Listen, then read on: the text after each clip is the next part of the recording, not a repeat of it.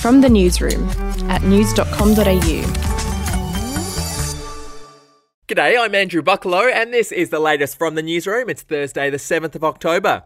New South Wales has achieved a major vaccination milestone with 70% of eligible people having received both jabs. As a result, lockdown restrictions will ease for vaccinated people on Monday, with pubs, gyms, and retail to reopen and up to five visitors allowed in homes. More freedoms will be made available once the state achieves its 80% double dose target. Australians have been warned to brace for a meat supply shortage that could see prices rise dramatically.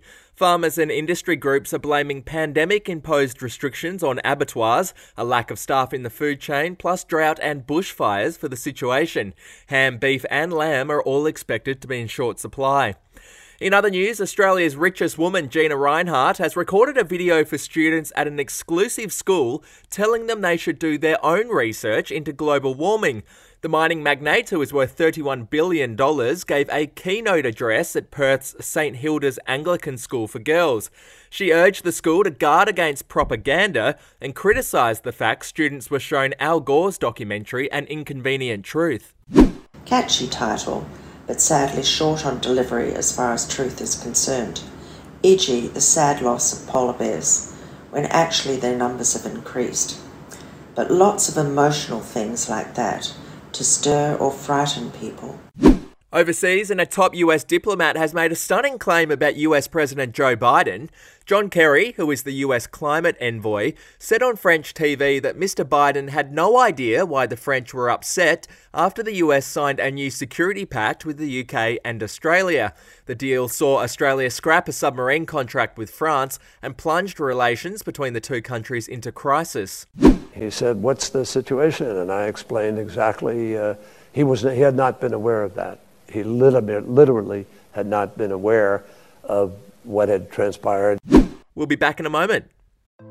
Hey, I'm Felicity Harley, and I host Healthyish, where we chat to experts, influencers, and people in the know from around the globe to arm you with the knowledge to make healthier decisions for your mind, body, and soul. I think if we're going to be focusing on health, like sleep is probably the biggest component oh, of that. I, I think sleep is the cornerstone. Like, choose the harder option because I've never woken up and gone, I regret that run that I went at 4 a.m. I've never done that. Search for Healthyish and Extra Healthyish wherever you get your podcasts.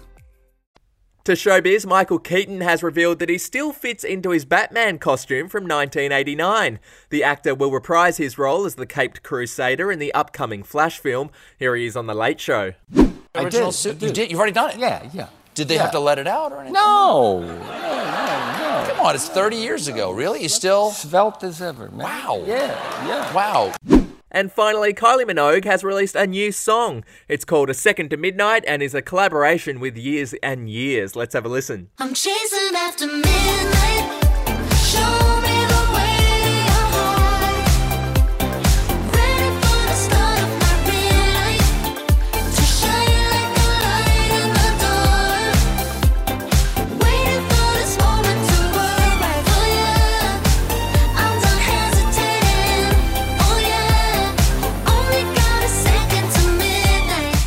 The song will appear on the updated version of Kylie's album Disco, which is due out next month. That's it from the newsroom. We'll be back with another update soon.